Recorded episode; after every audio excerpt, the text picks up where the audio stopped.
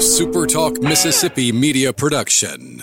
Hi, this is Dr. Andy Barlow with the Chiropractic Physician Center of Tupelo and author of the number one bestseller, The Code Breaker. Are you sick and tired of the medical merry-go-round? Are you looking for a potential solution to your health problem? Be sure and listen to our podcast, The Code Breaker.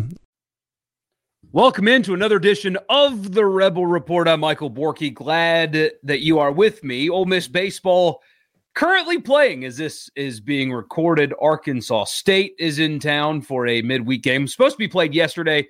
Weather uh, pushed it back to today. Uh, so no post game analysis of this one, at least not immediately. I think you guys will forgive me for not giving you a deep dive into the Arkansas State game. For what it's worth, at 0 0 in the top of the first inning. So there's your score update. Got a couple of things to talk about with you. First, another addition in the transfer portal. Ole Miss, Lane Kiffin, his defensive staff, Chris Partridge, Randall Joyner, and company, absolutely cleaning up in the transfer portal. Just cleaning up in the portal. I'll tell you who it is and why it matters. And also, former Ole Miss head coach Matt Luke stepping down from his position at Georgia. Uh, to tell you the truth, my first thought when I saw the news was uh, it's one of two things. Was this is what this was my first thought, and then I'll complete it. I promise. Uh, usually, when a coach quote steps down to spend more time with their family, there's something else going on, whether it be scandal, that, that's a common one, whether it be internal or like job related, or health reasons. And knowing Matt Luke, I highly, I mean, in my head, it was like, well, there's no way it's scandal. So hopefully, health wise, he's okay. Hopefully, he's all right. Sounds like, though, that this is actually one of the few cases where genuinely actually stepping down to spend more time with their family. The uncommon truth from stepping down to be with their family. And, and honestly, if anybody was actually going to be stepping down to spend more time with their family, it feels like Matt Luke would be the guy uh, to do that. So, you know, wishing him well, of course. Uh, he's got a lot of money, I'm sure, saved up from that massive buyout that Ole Miss gave him, on top of making almost a million dollars a year for the last couple of years at Georgia, and he can get back into coaching anytime. So, uh, wish him well uh, with whatever he chooses to do for a while, maybe forever. Who knows? We'll see. But the next question is in my head was first, well, hopefully everything's okay. And sounds like it is. Very good news. And second, what does it mean for Arch Manning? So we'll talk about that as well right here on the podcast. First, I want to remind you the podcast is brought to you by Advantage Business Systems. ABSMS.com is the website. If you are located anywhere inside of the great state of Mississippi and you are in the market for office technology, anything in the office, that is Technology Advantage Business Systems has you covered. ABSMS.com is the website. Tell them I sent you. You get a complimentary office technology assessment. So you tell them what you need and what your budget is, and they will find a solution for you. ABSMS.com is the website. Also, LB's just across from Kroger on University Avenue, right there in Oxford. It's the best place in Mississippi to get your meat. They also have daily lunch specials Monday through Friday. But go by and see Greg. Tell him I sent you it is the best place in Mississippi to get your meat. If you're cooking with meat, that's where you've got to start. Big time supporters of Ole Miss baseball as well is uh, is LB's. So go by, check them out, tell them that I sent you. Also follow me on Twitter, Facebook, and YouTube. Just search Michael Borky. Find me there if you are so inclined. But let's get started. Ole Miss uh, still adding players in the transfer portal. This time from TCU. Uh, that they, they list him as an edge. I guess people are saying that he'll be an edge slash outside linebacker for Ole Miss, uh, mostly rushing the passer, as I understand it. Either way, uh, Khari Coleman from TCU announced on his Instagram page that he is transferring to Ole Miss. He's played two years at TCU. Uh, his freshman year, 2020, he uh, had 15 tackles for loss, three of which were sacks in just nine games in 2020 as a freshman. Last year, battled some injuries, uh, only started in four games, only played in nine, but he had uh, two and a half tackles for a loss, one and a half sacks. Uh, also broke up a pass last year, but again, battled injuries, had a hard time staying on the field because of the injury bug that hit him hard last year. But that's another defensive piece uh, added to this roster. And ironically enough, Ole Miss has added both of the co freshman defenders of the year in the Big 12 from 2020. They've added both of them in this portal class. So uh, it's a good addition. It's a position of need. They need pass rushers. It's the SEC. You always need pass rushers. Uh, an athletic guy, people are really high on. If you watch his tape, he jumps off the the field at you. Uh, incredibly athletic guy, and has proven it in two years that he is a capable college football player, Division One college, Power Five college football player, which is important for this next point. And I've said something like this before. Forgive the redundancy, but it bears repeating. First of all, Ole Miss, Lane Kiffin, Randall Joyner, uh, Chris Partridge, whoever you want to attribute the success to, has absolutely cleaned up in the transfer portal. Lane Kiffin told you on day one, we've talked about this before, in his opening press conference, I am not going to spend all my slots on high school recruits. There is a free agency now in college football. I'm going to build my roster like NFL teams do. That's what I'm going to do. He told you on day one, and yet there are still some people around here that are freaking out about high school recruiting ranking at it. The nation's number one portal recruiting class, and they're not even done. I mean, they're they're likely going to add one, possibly two more wide receivers, probably going to add another defensive lineman, probably another offensive lineman. And I mean, if half of this class pans out, um, they should be really salty, especially defensively, uh, this coming season. They have absolutely cleaned up in the transfer portal. They told you they were going to do it this way, and they've been incredibly successful at doing it. Incredibly successful. And this is just another addition. This, my friends, is how you compete, how you try to level the playing field. Recruiting like Alabama will never beat Alabama. It never did before, and it will not moving forward. It never will. I think Ole Miss is a great place. I think it has a lot to offer. I think it's an underrated job in college football. I don't think people give it enough credit for what it is. However, there are things that just prevent it from being Alabama, for example, or Georgia or Texas A&M. There's not as much money, there's not as much resources, the population of the state is smaller, you share the state with another SEC school, on and on and on and on. For the few people that are still hanging on to this idea that you've got to build your roster with Mississippi kids, when has that ever worked? When has that ever worked? When have you ever been competitive nationally? When have you ever been competitive nationally? Back in the 1960s, and when Hugh Freeze was signing Robert Nkemdiche from Georgia, Laquan Treadwell from Illinois, Laremy Tunsil from Florida. There are great players inside of the state of Mississippi that you've got to go get and you've got to sign. But there are people that are still convinced that you've got to build your roster with three star project for Mississippi, and that will never compete with Alabama. Yes, and yet there are examples like Snoop Conner of a three star guy that was lightly recruited that ended up becoming a star. Yeah, absolutely. You've still got to evaluate well, and you've still got to sign high school kids. But do you want to be nationally competitive or not?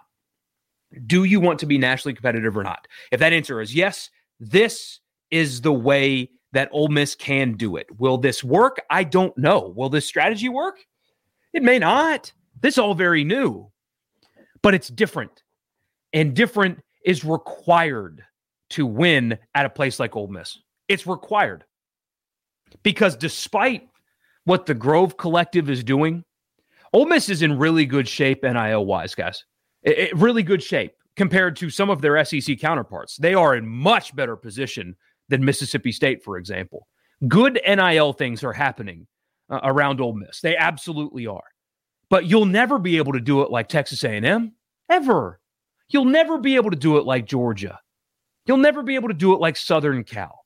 So while Ole Miss is in great shape NIL wise compared to some of their same tier peers, you still won't be Texas A&M. You're not going to be Alabama.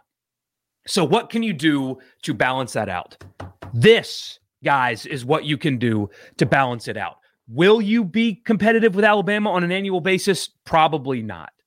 But instead of taking three star project from Meridian, you get guy that's played two years of Power Five football. That's what you're using your roster spots on. They signed what 17 high school kids. They plan on still building a foundation and developing certain players they think can project. But instead of signing 27 high school players, 30 high school players, whatever the case may be, missing on the guys that Alabama and Texas A&M want, for example, and then settling for projects who you're not sure are going to work out, you go this route. You get defensive end from TCU, who you have Power Five film on. You get defensive end from Georgia Tech, you have Power Five film on. You get wide receiver from Missouri, who you have SEC film on. You get offensive tackle from Western Kentucky, who's played four years of college football. You get linebacker from Central Michigan, who has been three time first team All MAC, three years in a row, who played his best two games last year against Power Five teams, one of which is from the SEC. These are guys that you can win with. Now, there's reasons that they're in the portal. In some cases, they want to move up a level, like from Central Michigan to Ole Miss, like Western Kentucky to Ole Miss. Hell, I would even argue that Iowa State to Ole Miss is, is, is an upgrade. TCU to Ole Miss is an upgrade too. But there's reasons these guys are in the portal. Some of them aren't going to work out. A lot of them aren't going to work out. But the hit rate on a portal transfer is higher than a hit rate on a project three star, and they can help you sooner. They can keep you competitive on an annual basis. You can try to level the playing field with that of Texas A&M and Alabama. Here's yet another example of this strategy. Be it's different, and and that's the only way you're going to compete with Alabama, Texas A&M, Georgia, Florida, LSU. This is the only way because recruiting, just like A&M does, you're going to lose because they've got more money to offer in NIL. They've got more money to offer. That simple. Alabama's got more money to offer. That simple. On top of Nick Saban and all the stuff that you've got. Acting just like them and using their strategy is a losing one. It's a losing one. This, we don't know if it's a winning one yet. We don't know if it's a losing one yet, but it's different. And you've got to be different at Ole Miss to be competitive. So I, have just I've heard from people lately forgive my ranting, but I've heard from people lately that say, oh, Ole Miss needs to focus on Mississippi and, and build a foundation with high school players. Why? Well, first of all, they already are. I mean, over half the recruiting class right now is high school players. They're not going to have this many roster spots next year because most of the players they've added in the portal have multiple years remaining. So I don't quite understand the criticism anyway because it's not really rooted in reality. But I've heard that from people. Oh, the, the this is risky. They need to build their foundation through Mississippi players. Why? When has that worked for you? When has that ever produced winning football? Look at the best players on Ole Miss's team last year. Matt Corral from California. Yeah, your running backs, you recruited them all from Mississippi. They're still doing that. They are. Chance Campbell, a transfer. Jake Springer, a transfer. Sam Williams didn't sign with Ole Miss out of high school. Otis Reese, a transfer. The defense got better as the year went on because of transfers. That that unit won them games last year because of transfers. Ontario Drummond didn't sign with Ole Miss out of high school. This is the way. I think we don't know for sure, but do you want to be competitive? This is the way to do it. I think. I think the results will bear that out that this is the way to do it. Five, ten years ago, with what everything that Ole Miss is losing this offseason, 2022 would have been a huge step back. And it still might be. But they are far more equipped on paper to have a great 2022 now than they would have been 10 years ago. Far more equipped because they're replacing Chance Campbell with a guy that's played Division 1 football for years. They're replacing Sam Williams with a handful of guys that have played Division 1 football for years, multiple years. They're replacing Jacob Springer with a guy who will be playing in the NFL in 2023, who's been at Iowa State, become a force, especially stopping the run from the safety spot. This is the way to sustain success at a place like Ole Miss. They're doing it and they're doing it very well. Second thing for you, uh, Matt Luke. Uh, again, at the beginning, I you know, uh, sounds like it's genuine. it sounds like he just wanted to step away, and and the grind of uh, being an assistant coach in college has definitely changed because of portal and NIL, no doubt. It has absolutely changed. Um, but the next question is uh, quite simply, what does it what does it mean for Arch? Because some people have tried to tie uh, Arch Manning's interest in Georgia to Matt Luke. And maybe that has helped. I'm sure it has helped. But let's be honest here, guys. Georgia just won the national championship. Georgia's recruiting as good as anybody in the country. That's why Georgia's appealing because Athens is a cool place, be a fun place to go to school, and you can win there more so than Matt Luke being there. Uh, Matt, Matt Luke wasn't going to be the difference. I'm sure it helps. No doubt it, it would have helped Georgia. Maybe still does if he sticks around town, I guess. But um, I think that was overblown anyway. But now that he's gone, what does that mean for Arch? I don't think it changes anything. Nothing. For what it's worth. I don't think it changes anything. It just kind of depends on who you believe here. Uh, the guy that went on some small market radio show to claim that Arch had narrowed his choices down to two was completely full of crap. First of all, um, and I could have told you that I, I, did tell you that at the time, at least if you listen to the radio show, because um, and what that guy I guess is too foolish to understand is that is the most media savvy family in football. You honestly think that they're going to leak?